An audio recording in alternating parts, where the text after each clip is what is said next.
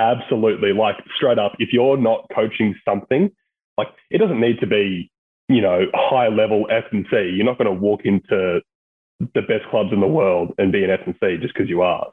But if you can, like, I, look, I started coaching basketball at a local club in Sydney, and I was assisting at a representative level, like 18, 19. Like, it, it, it's not like you're not going to waltz into high level stuff, but if you can manage a group of people, deliver information in a way that actually is effective and changes behavior, like that's the essence of any kind of coaching. And if you can't do that, then uh, I don't care if you call yourself an S&C coach, a technical coach, whatever coach, like you're not going to be as effective as you can be.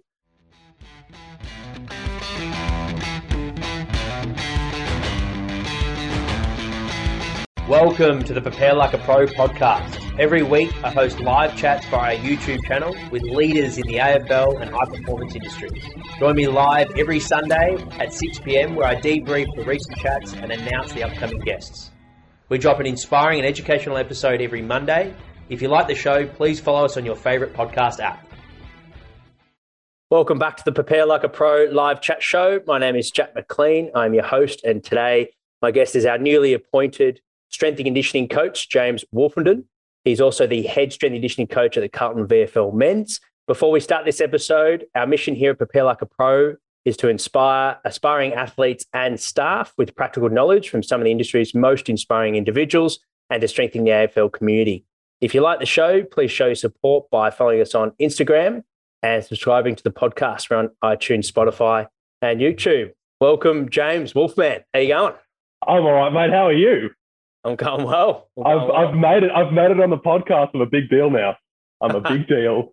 Not sure about that, but hopefully one day, mate. Hopefully the podcast will, will grant you that. But uh, yeah, t- take us through the very beginning, mate. Uh, firstly, what age did you discover you had a passion for strength and conditioning? Look, I think generally the gym in high school, because when you go to the gym and start lifting weights, curls for girls, all that, you're not really thinking about strength and conditioning. You're just thinking, you know, big set. But through high school, sort of started finding myself in the gym every lunch break after school, that kind of thing. Then pretty soon I realized, oh yeah, like once, you know, leaving school, didn't really care for a job where I was sitting down a lot. Mm-hmm. Wasn't interested in all the other kind of things that my friends were going to uni for. And I knew like, oh, okay, I want to be involved in sport. And at the time I was coaching basketball in Sydney. So would have been coaching basketball since probably I was 18, like right after I was left school straight into coaching basketball. Then was, you know, for about five years after school, I was doing a, a sports coaching degree there, coaching basketball. And I sort of started moving more and more into S&C stuff, looking at the gym side of things. Then I started looking at how I can apply the principles that can actually aid in teaching people basketball. Mm-hmm. Let that crossover happen. Then I realized, oh, okay, if I actually want to, you know, go down this kind of a road, I need to look into sports science stuff. Then same time, it was sort of a, a combination of, oh, I haven't really traveled and I haven't moved out of home yet. So I sort of decided I'll go halfway between the two kind of and move to Melbourne. Basketball's better down here anyway. So that's sort of part of the reason why I moved, came here.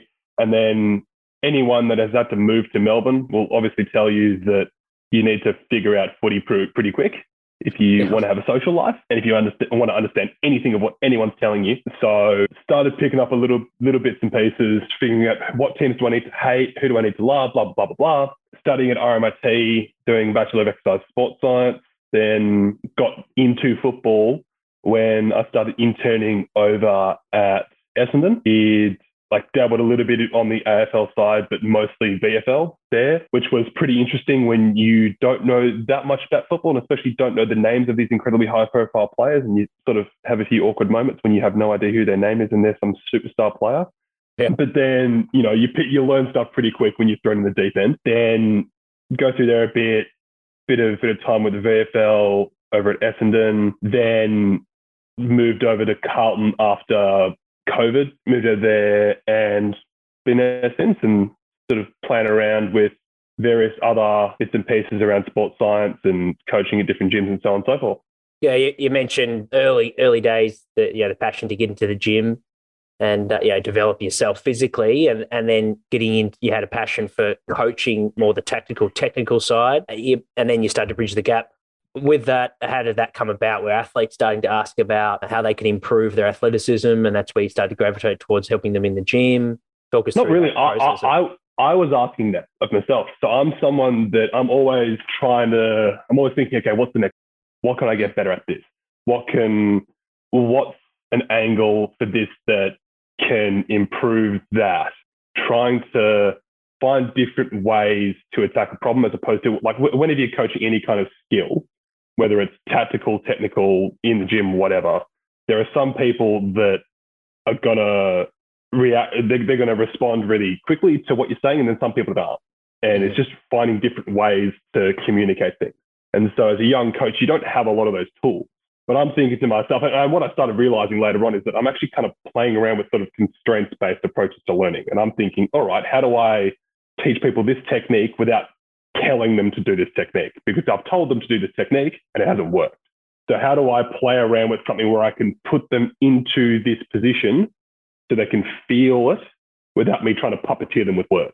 And that sort of led towards, okay, we'll get some resistance bands out. Oh, okay, maybe if I can reinforce this position with some resistance training, I, I can sort of remove the basketball component of it and I can simplify this movement, which is a lot of the time what you're doing in the gym anyway. And that can help reinforce the motor skill of it. And then, you know, looking back at that now, again, I'm that's a lot of what people talk about now in that constraints based approach, being able to adjust some kind of motor skill, add a resistance to it to reinforce it mentally. And that's where I sort of, I, again, I, I, didn't sort of stop and think to myself and research constraints based approach. I just sort of, that's just the line of thinking I went down. It was effective at the time. And do you think for S&Cs listening in, spending some time early on in your, for your coaching and, and communication side of things, managing a group for, you know, junior sports is helpful? Absolutely. Like straight up, if you're not coaching something, it doesn't need to be you know, high level S and C. You're not going to walk into the best clubs in the world and be an S and C just because you ask. But if you can, like, I, look, I started coaching basketball at a local club in Sydney, and I was assisting at a representative level, like 18, 19. Like, it's not like you're not going to waltz into high level stuff, but if you can manage a group of people, deliver information in a way that actually is effective and changes behavior, like that's the essence of any kind of coaching. And if you can't do that, then uh, I don't care if you call yourself an S&C coach, a technical coach, whatever coach, like you're not going to be as effective as you can be. Mm. And so I think what I've found a lot of the time going through uni and with a lot of, a lot of younger coaches is that they all start focusing on you know, what are my sets and rep schemes? What, you know, my this, that, or whatever technical pieces. Can, can, can you deliver this? Mm. Like what, I don't care what your idea is. Can you deliver it to a group of 10, 20, 30 people that really don't care what you have to say. Straight up, you, you, get in front of a group of 10 people, especially if they're like 14, 15, 16 year olds, they just want a ball. Yeah. They just want to play. That's like dunk. Yeah, exactly. Like they want to shoot threes, dunk. And if you can help them dunk sick, they'll listen to you, man. They will listen yeah. to you. If you can help them get better at the thing they love doing, sick. But if you're trying to convince them, all right, we need to, you know, we need to get down, stay in this defensive stance. And no one likes to be in a defensive stance. No one has to wants to actually apply that kind of effort because it's not, you know, that's not fun. But if you can develop the skills to communicate the importance of that and then get them to buy into your message, I don't care what level you're at, what context you're in, that's going to translate in terms of when you get to, if you're an S&C coach and you want to deliver a program to people, if you have those skills from early on, like I'm talking before you start going to eh, going to uni or even first year uni. If you're coaching your local football team, even if it's just if you just want to, you know, you are you're good at kicking and you want to be their kicking coach, teach people stuff. Now, if you're at uni, be the smart dude that teaches other people. Like that, that just teach people stuff because at yeah. the end of the day, you're a coach. You're a teacher. That's what you are. Yeah, I couldn't agree more, mate. Like you said at the start, like whether you're technical, tactical, or you're in the gym, you're essentially teaching athletes how to move either at a slow pace, fast pace, in a complex nature like sport or a controlled manner like a, a one-on-one setting in the gym. It must, in hindsight, now with like you mentioned, you know, with Frans Bosch methodology sort of being a big wave through the industry and constraints-based coaching and, and starting to appreciate motor learning, you must be pretty pleased with with how you know you sort of landing your feet with that gravitation towards basketball first, and then brought in the technicalities and laid those sort of your periodization and your sort of strength addition models later on in your career. Yeah, well, it's handy because, you know, I played basketball and rugby through school. Again, Sydney boy, I constantly want to play rugby. So, you know, you rock up in Melbourne and you realize that footy is a pretty solid combination of those two plus a couple other things.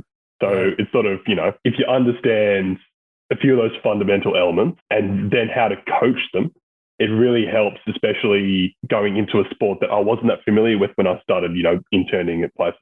If you can't communicate those elements of stuff that you're already familiar with, you've got no chance with stuff that you're not. But it also helps if, for example, you are finding yourself in a sport that you aren't as familiar with originally. If you can relate certain things to this new sport that you already have experience with, so in my case, basketball and rugby, then you really, it's going to help bridge the gap.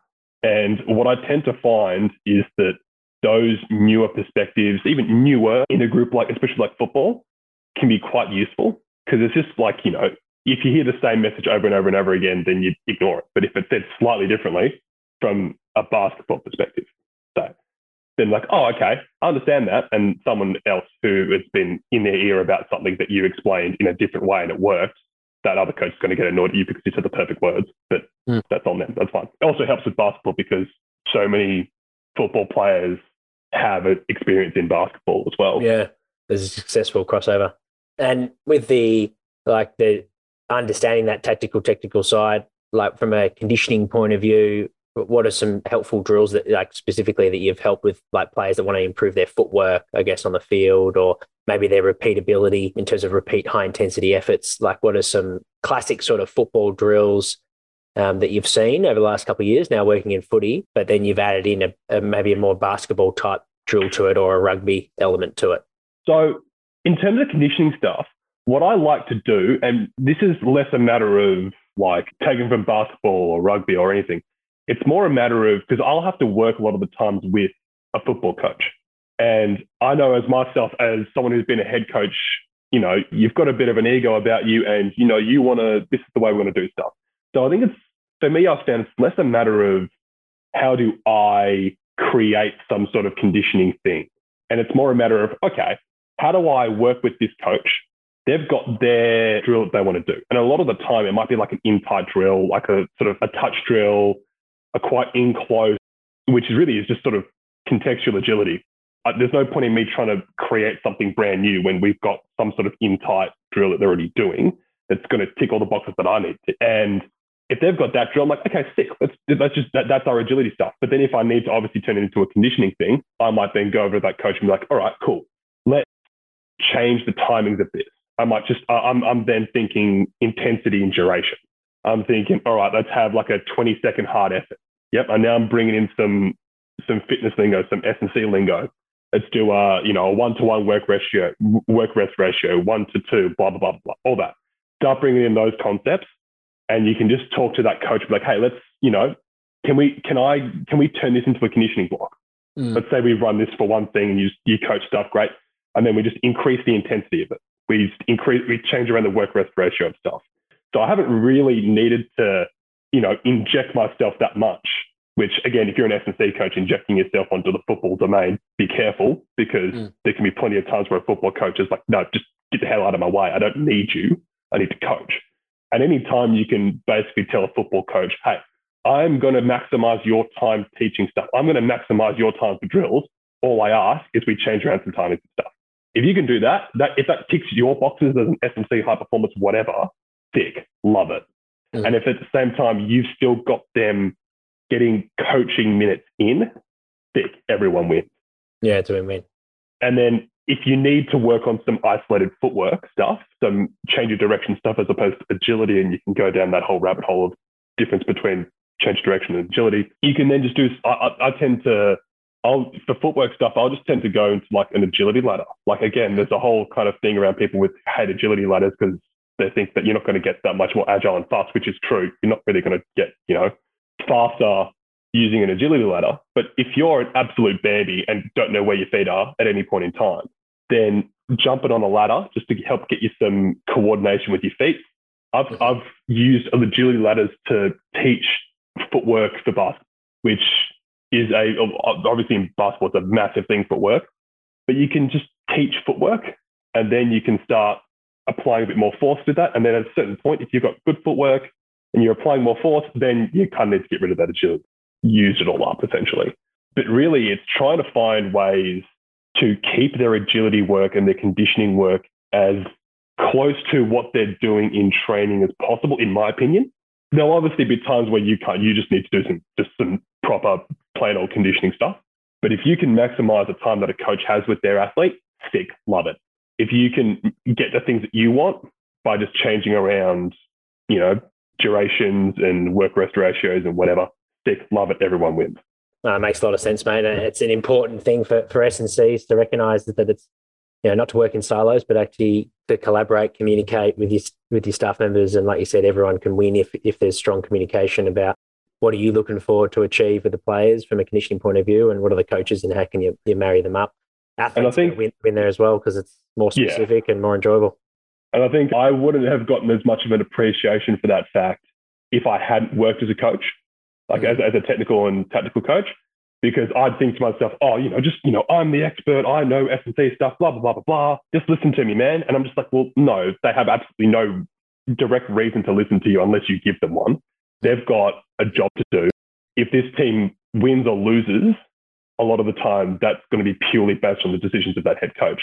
So that head coach has to trust what you say and has to understand that no one's winning premierships in the weight room, but you can sure lose them by not being out in the field. So you've got to make sure, like you, you've got to have an appreciation for that. You have to appreciate that coach has a lot of different aspects of that team, that individual that they need to be looking out for, and that you need to make sure that you are helping that head coach achieve what they need to achieve, and you're helping those players achieve what they need to achieve on a broader level. If you don't really have that understanding as an S&C sports scientist, you need to get out into the real world a little bit, coach some sport, to understand what the demands of that head coach or just general like technical and tactical sport coaches have to deal with. And you, and you mentioned first working at Essendon Football Club, both across the AFL men's and, and VFL in assistant sort of internship role. Talk talk us through how that would sort of look both from a athlete development point of view, what were some things that you sort of learnt straight away that are valuable for footballers, but also from a career point of view in terms of progression and and uh, you know recognizing potentially it's you know, elite sport is something you're passionate about? So I'll start with the AFL side because that was I, I spent you know a, a, handful of days working around them. It was for me it was mostly get in, learn the toys, learn the you know the GPS stuff, learn some of the the GymAware stuff, some of the power testing, getting around it, seeing the the flow of the day, heading out on the track, and really seeing how players relate to the S&C sports science side. And it's really like, again, you're coming into that environment as a sports nerd. So don't expect the cool kids to like all your toys. They're, they're going to come in and see, you know, all the GPS stuff. And what do they care about? Did I beat this person in meters and so on? Like, mm-hmm. it's a competition. It like, again, we don't like, it's understanding what your impact has on these people and what they care about which it's not a bad thing that they don't care about the same things that you care about, because if they did, then we'd be overthinking this entire industry. I think it's a it, it, it sort of let you quickly learn that you need to sort of check yourself and remember that you need to relate this stuff to what they want, no matter what information you're collecting, no matter what what uh, what objectives that you have. If they don't care about them, good luck, buddy. And again, it's just being relatable. So just remembering that these people are humans who are here. Again, let, let, let, let's start, like, let's remember that this is, at the end of the day, a ball sport that we all, you know, people played as kids. And that's, what, that's all sport is. It's, it's a bunch of kids playing sport for a lot of serious money. But at the mm. end of the day, everyone's doing it for enjoyment. They're, they're, people want to be here for football. They're not here to get bigger in the gym as much as you want them to be. They're not here to, you know, blow up the GPS as much as you want them to. So you've got to find a way really to communicate that information to them. And that's sort of what I sort of found uh, starting with the AFL side of things, that they'll come through, they'll do the stuff you ask them to do. But if you want them to do it like with a certain amount of vigor and energy that you want them to, then you've got to, you've got to give them a reason. And then going into the, the VFL side of it, Oh, I, promised him that I give him a lot of shout outs to annoy him. So Cam Micallef or McAuliffe, however you want to annoy him, if, if there's a name that you need to go search up because he is probably one of the best men working in football. That's where I met him over at Essendon VFL. So he's one of those people that if you ever meet him, and plenty of people have, they'll agree with me that he's one of the nicest people you're going to meet. And immediately you see in how he relates to players. And so that was one of the big things I learned at VFL level is if you show just just care, like if you're someone who rolls in and just sees these players as people that, you know, mechanisms that you need to get better in order to add to the whole that is football team, then you kind of lost the secret sauce. And that's probably the first thing I learned in being around Kama is a level of care for individuals and really just love and appreciation for everyone that's working with him that makes people want to do the stuff that you know that, that, that you're asking of. And that's not because you need to care about these people in order to achieve your goals. It's because why the hell are we rocking up, do this job for people to be doing this sport if you don't enjoy it? And if you're not contributing to an environment that increases the joy of people there, what are you doing? Like, especially at a VFL level, like, we're not here for the money. So, like, if you're going to be there, you better damn well be enjoying yourself. And big thing from him is that if you rock up, you're gonna, he walks in the door, everyone has a smile on their face. And so that's probably the biggest thing I learned at that point in VFL is that you need to create a positive atmosphere with everything that you do. Besides, like again, put aside all the sports science jargon, put aside the the your objectives and your agenda for increasing performance, and just increase the amount of smiles in a room, yep. increase the amount of high fives in a room, increase the hugs in a room, that love yous, appreciate yous, and all that. Like that, that that's probably the most important element in any kind of honestly team. And that's sort of what I got out of uh, my VFL experience there. It's a good one to refer back on for those listening in. Like you said, straight away, as soon as you start studying sports science, put you know put it to practice and apply your learnings with people to develop those you know softer skills, if you call them that, or the art of coaching, but communication side of things. What about from the the technical side of things? Was there anything in there? You mentioned how you were exposed to GPS. Where there's some situations that you're either put in or just by you know working with uh, strength and conditioning coaches, sports scientists, physiotherapists that have been in the game for a while? Was there anything in there where you thought, oh, it would have been helpful if I, you know, did a bit more of this, you know, to make an impact in this environment before getting that opportunity, or you know, whether it be track and field experience, Olympic weightlifting, whatever, whatever specific sort of technical skill. I wouldn't say there's any particular set of skills that you needed going. I think a, good attitude, mm. like understanding that you don't know everything, because the people that do rock up and they think they know everything, like you know, that outside of sport, those people piss you off, and in sport, they definitely piss you off.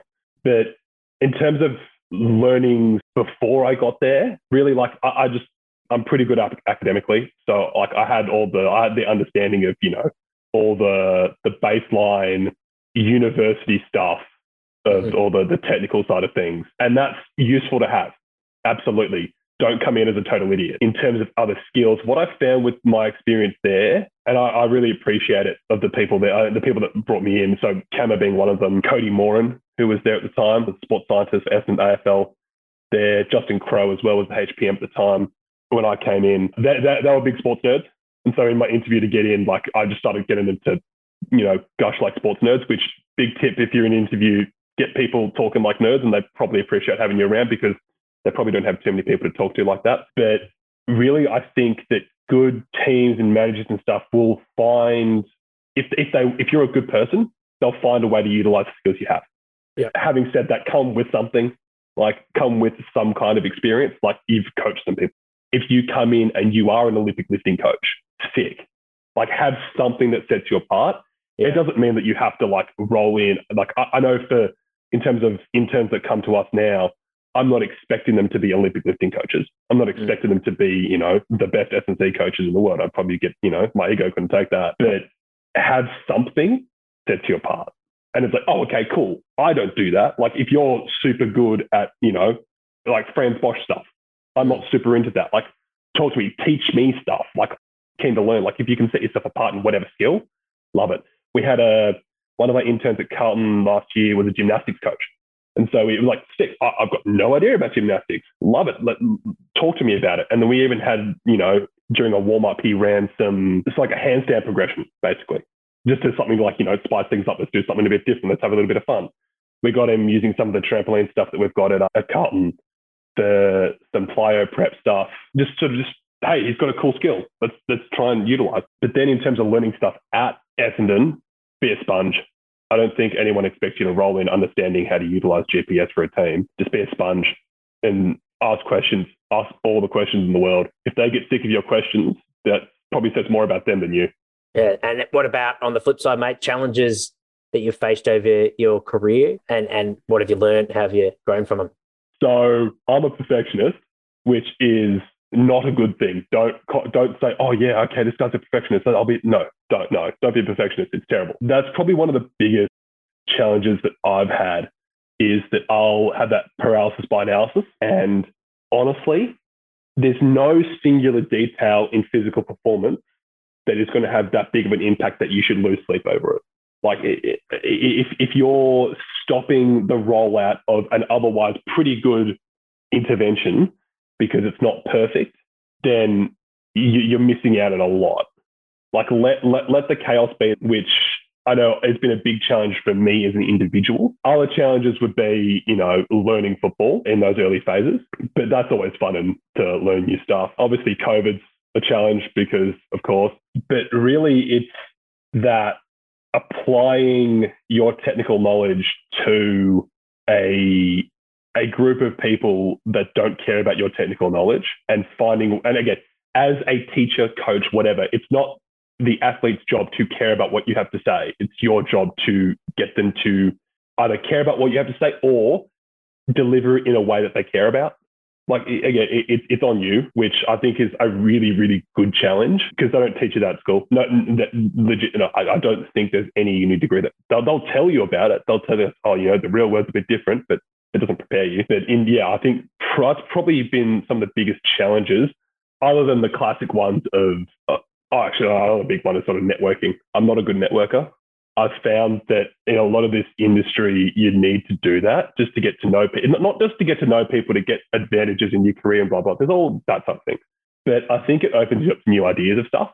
Mm-hmm. I found that the broader my network got, the, the more stuff I learned and then more ideas I got. Even working with you, you know, there's even just different ways of applying because if your your background is some CrossFit stuff as well. So it's like, okay, I haven't, I, I don't know people that have had that background.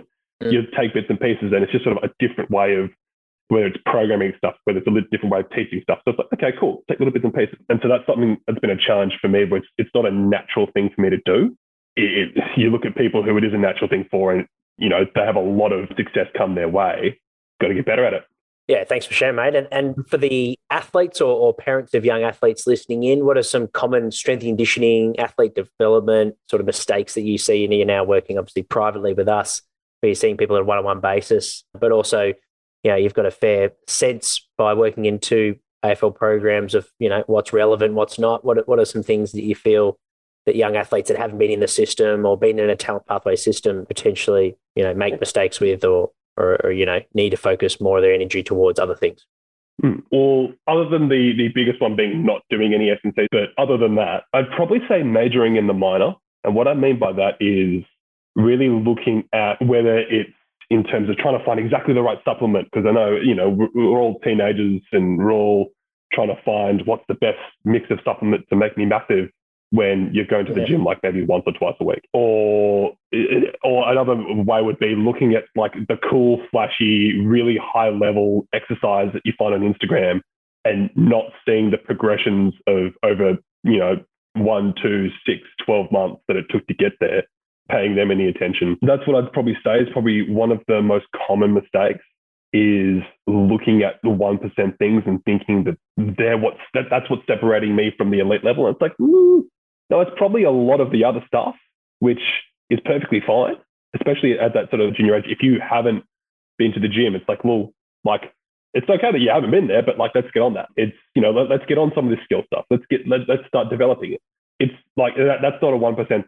Put your energy into the big rock, and that's going to give you bigger results than doing this one cool plyometric exercise or getting the right supplement or doing the exact right balance of different recovery mechanisms. Hit the big stuff and you're going to get most of the way there.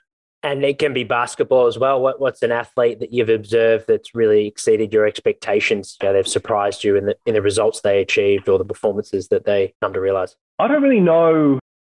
Difficult to say exceeded expectations because I, I, expect a lot from people, and I expect people to put a lot of energy in, and I want them to put a lot of energy. So I, I, I feel like there's not a lot of people that exceed them, but I think there's some people that are sort of like caught me out of left field. It's sort of it's a cool story that I really think back on when I was back, back I think I was 18, 19, coaching, you know, it's like a local under 18s team, which was full of like below bottom age. These guys should have been playing under 16s. Got all the way to a grand final, lost in a grand final. It'd be like that sometimes. And towards the end of the season, one of our players who I was trying to get, you know, he was a pretty good player. And I'm like, hey, man, like, I need you taking a bit of leadership and ownership of this team now. It can't just be me yelling at you guys. I need you to help me out here. And you sort of turn this sort of 15 year old and sort of, you know, starts puffing out his chest a bit and sort of telling people what to do. And I'm like, sick. Okay, that makes my job so much easier. Now I haven't, you know, I'm still 18, 19. I haven't matured enough to realize that I've actually done something to this kid. He's developed into something. And at that point, I'm like, I'm, not, I'm just thinking, I've got another coach on this. This makes my life so much easier. Yeah. Towards the end of that season, that that kid's dad says to me, Hey, thanks for everything you've done this season. I think in no small part, thanks to you, my son can look me in the eye when he talks to me now. And I'm like, Oh, oh shit. And again, 18, 19 year old me. And I'm just like, Ah, uh, oh, you're welcome. And then you sort of look back on that, you realize, oh, wow, you actually like had a quite a big impact on someone. And that's probably the, like, in terms of, I don't know if you call it exceeding expectations, because I've never had an expectation that was entirely out of left field. But then it sort of makes you stop and think, okay, you're not coaching S&C, you're not coaching yeah. basketball, you're not coaching football, you're coaching people. And even if that person doesn't go on to get drafted to the NBA, to the AFL, whatever, like you, you, you've, you've helped a kid walk taller. That's awesome, mate. Thanks for the insight. And yeah, we love storytelling. So I appreciate you sharing that one. Moving into the, the, personal side, mate, give us a bit of an insight into how Wolf operates. Do you, are you a quote man? Do you have a favorite inspirational motto or, or quote? I'm, I'm not a big quote guy, but in general, I feel like, you know, hopefully I've got a, uh, a, a sort of a motto, I guess, would be enjoy what you do. Mm. It goes back to what I was saying about Cam before. Everyone listening, go harass him, go annoy him, go ask him questions, go just, just, just to piss him off. I love you, Cam. And really just enjoy what you do. And I'll put it to you another way, another bit of storytelling, because I've recently learned that that is one of the big tools that I need to get better at in terms of my coaching is getting to, you know, uh, using more stories. One of one of the quotes all, all clubs will have their mottos and quotes and some mantras and stuff. At Essendon VFL, we literally had a so placard was you know some of them was compete on one big thing. There was a picture of you know a, a shot from a game of people competing. One of them was literally Cam it, as in Cam McCall Cam it, and it just meant care and love for each other and enjoying what you do and helping other people enjoy what they're doing there. If you could put Cam it as a life motto or an inspirational quote, go for it. And just meaning like enjoy what you do, help other people enjoy being around you and so on. Just because, you know, you, you hear stuff, you know, quotes like, you know, discipline's what saves you when motivation fails, you know, that kind of thing. It's like, yeah, cool. But if you don't enjoy what you're doing, why are you doing it? And if you don't enjoy what you're doing, but you need to do it, find a way to enjoy it, whether it's, you know, find a different method to do that thing which you enjoy. It might be do that thing you don't really enjoy, but have someone with you that you enjoy having the company enjoy what you do because otherwise, you know, what are you doing it for? Good one. And what about some books or, or documentaries for, for athletes or even for strength conditioning? I'm not a massive book reader. I have picked up a couple though. One for Coach That Day's Conscious Coaching by Brett Bartholomew, which I'd be surprised if a handful of coaches on this podcast haven't mentioned before. And that just that's just sort of helped me with tailoring your communication style to different people. Because again, like I said before, it's not a, a player's job to be coached by you. It's your job to coach them and find a way to coach them, which I think that book has some tips about how to deal with different personality types and so on. But I reckon one for anyone is probably Extreme Ownership by Jocko Willink. So I'll let people do most of their own research about Jocko Willink, but essentially the ex-Navy SEAL talks about the idea of extreme ownership being taking responsibility for stuff, for, for everything. Anything that happens, you need to take responsibility for it some way, shape, or form. For example, if your teammate makes a mistake on field, instead of blaming that individual, you need to, okay, what could I have done to help prevent that mistake from happening? And if you ask those sort of questions of yourself, you'll find that you can actually have more of an impact on people around you than you might realize. And then on a team and so on and so forth. And it's just an interesting concept. I, I let people, you know, read it or have a look at his stuff on YouTube or whatever they want to do. But it's an interesting concept in really having a look at what impact you can have on people and then not sitting back and blaming everyone else for stuff because that's going to get you and everyone else nowhere. And what about in your, in your work life? Do you have pet peeves or anything that fires you up? I hate apathy and people that don't want to get better. I hate it so much because I'm constantly thinking of myself, okay, how can I make this better? Again, I'm a you know a bit of a perfectionist, which is not a good thing, but I, I don't get it when people just are, are fine with things being okay.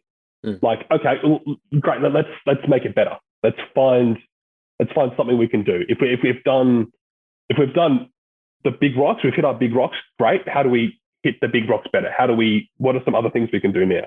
Because I, I don't know, maybe it's just because I just don't like sitting still. There's probably something diagnosable in that, but it's it's it's those people that kind of like if you want to come up with an idea or something and you want to try and do something new and exciting and stuff, and they're just like, oh, I don't want to, you know, but we already do. And I'm like, help me out, get me excited to be here. Come on, let's go.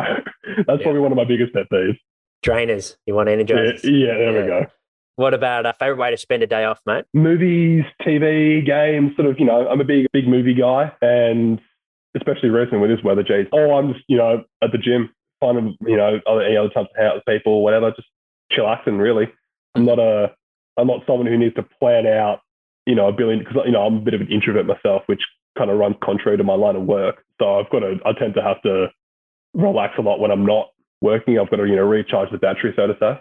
And for those parents listening in or, or athletes, mate, that uh, you've inspired to, like you said, some aren't doing the big rocks and, and actually getting in the gym. Where do you do your work for us in, in Prahran? Or what's the uh, location of the gym? But also, more importantly, what's a typical session? What can people expect to, to get better at when they uh, train with yourself? Well, and if people that have met me, they'll notice I'm I'm a big dog for a reason. So in terms of what you can expect, well, firstly, I work out of Edge Training in Prahran. So, but then in field sessions around Prahran. And I'm one of the, talking about big rocks, it's one of the things I focus on, especially with junior athletes, is just being able to lift things, mm-hmm. lift things well, learn the skill, and then be able to apply force. Mm-hmm. Um, I'm big on that. One of my philosophies, really, in terms of most sport, is speed kills power thrills. And if you can apply force quick, then in a lot of situations, you're probably going to succeed. You can, you know, I'm more than happy to discuss that sort of philosophy because there's a lot of, you know, things that you can go into with that. But in general, if you don't have a good baseline of strength and power, your forget about performance, weak things break. So the number one goal of this job is to make sure people don't break. So let's make sure people are strong.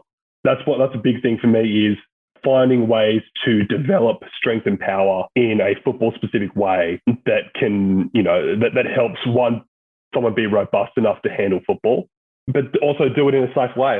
Because obviously you can do some crazy stuff in a gym. So it's one of those things of learning how to move, challenging that by, you know, put a little bit of weight on. And then if you're once once you understand you can move well and you're hungry for it, then we can start looking at some some some power.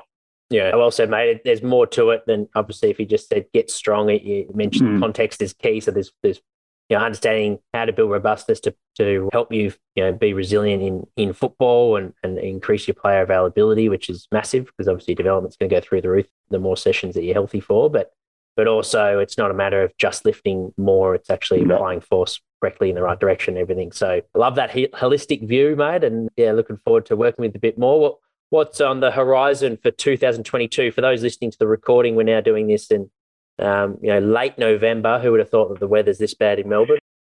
I'm sure Sydney's a bit nicer. Mate, apparently, um, apparently it's snowing in some parts of Victoria. I've heard.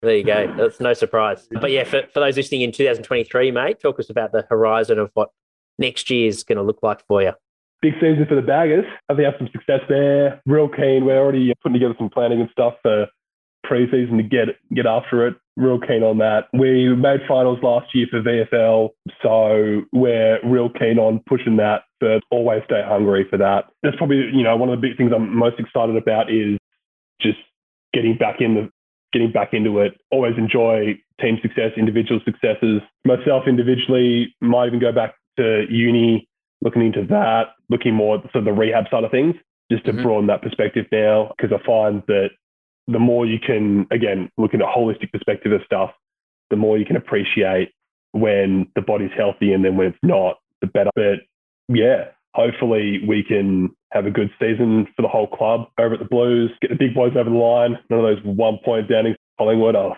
anywho, I didn't bring it up, you did. And hopefully it's a, a lot of success across the whole club. Thank you so much for, for jumping on, mate, and, and also for joining the team at Prepare Like a Pro. It's an honour to have you on. And and for the like I mentioned, you're in you're in Prahran. So for anyone that's St Kilda, um, Prahran, Windsor, South Yarra, make sure to hit us up and, and get trained by James. You definitely won't regret it. And for those tuning in, make sure to listen to the whole episode that will be live on our YouTube channel until we publish it on our podcast in the next couple of weeks. Our next live guest will be with Nick Murray. He's the head of sports science at Melbourne Footy Club, and that'll be this Thursday at 2 p.m. So I'll see you guys then. Thanks again, James. For anyone who wants to follow up any questions, where's the best place to get in contact? Probably, uh, if you look at my Instagram, there's nothing on it. That's where I lurk and learn new stuff from other people. LinkedIn's probably the best way to get in, in touch with me. Uh, yeah. Perfect. I'll add the link in the show notes. Thanks again, mate. Thank you. If you enjoyed this episode and want even more, our academy is for you. The Prepare Like a Pro Academy is a platform that hosts exclusive features and bonus content, such as Q&A segment aimed at getting to know the guests on a more personal level. Here's an example with Emily Meehan, head sports dietitian at the Collingwood Football Club. What are things that, that fire you up? Oh, this one is always, uh, so I suppose it is, um, it'll be topical for most people, I think, but staying in your lane. And I yep. often find that with nutrition, everyone eats, so everyone has an opinion. And I think that's what really gets me fired up um, because so many people try and provide nutrition advice based on their N of one experience when they did intermittent fasting or keto or whatever it might be.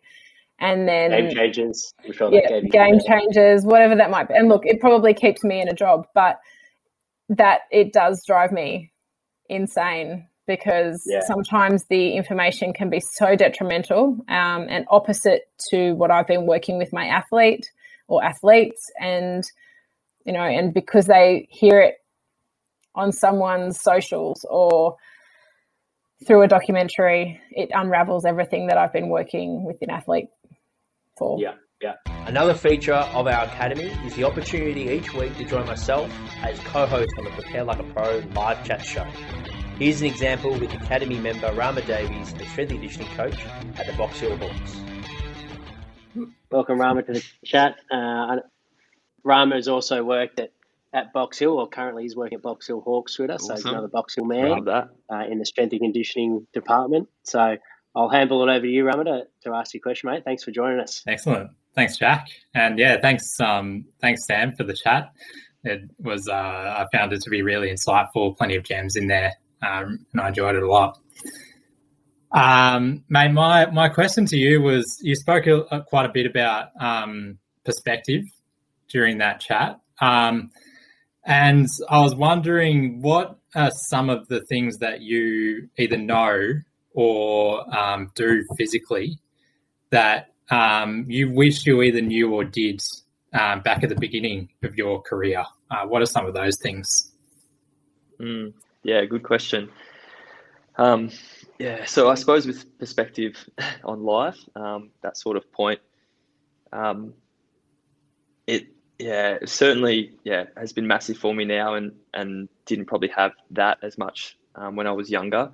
Um, I suppose one thing I might mention is is gratitude.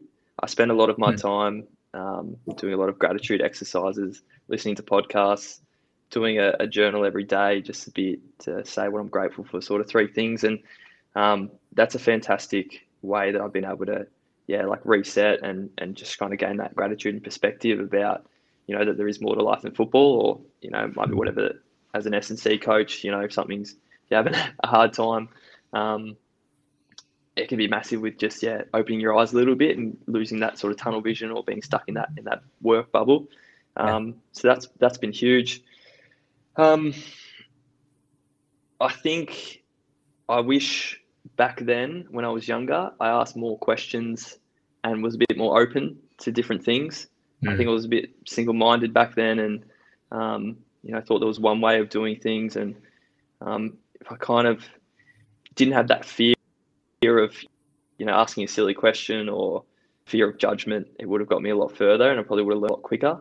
Um, and, yeah. and yeah, like just yeah, being open to sort of different things because um, you never know what you might find. It's just yeah, there's so many people, like great people out there, knowledgeable people to learn off. And there's plenty more where that came from. If you would like to learn more, then enter patreon.com forward slash prepare like a pro or head to the link in our show notes. Thank you for listening to the Prepare Like a Pro podcast. If you like this episode, it'd be a massive help if you could like, follow, rate, give a review, or even share with your mates. The show is recorded in Melbourne, Australia. Be sure to follow our Instagram page for all updates on our latest and greatest. If you would like to get in touch to suggest a guest or advertise with the Prepare Like a Pro podcast, please email me at jack at preparelikeapro.com. Thanks so much for tuning in.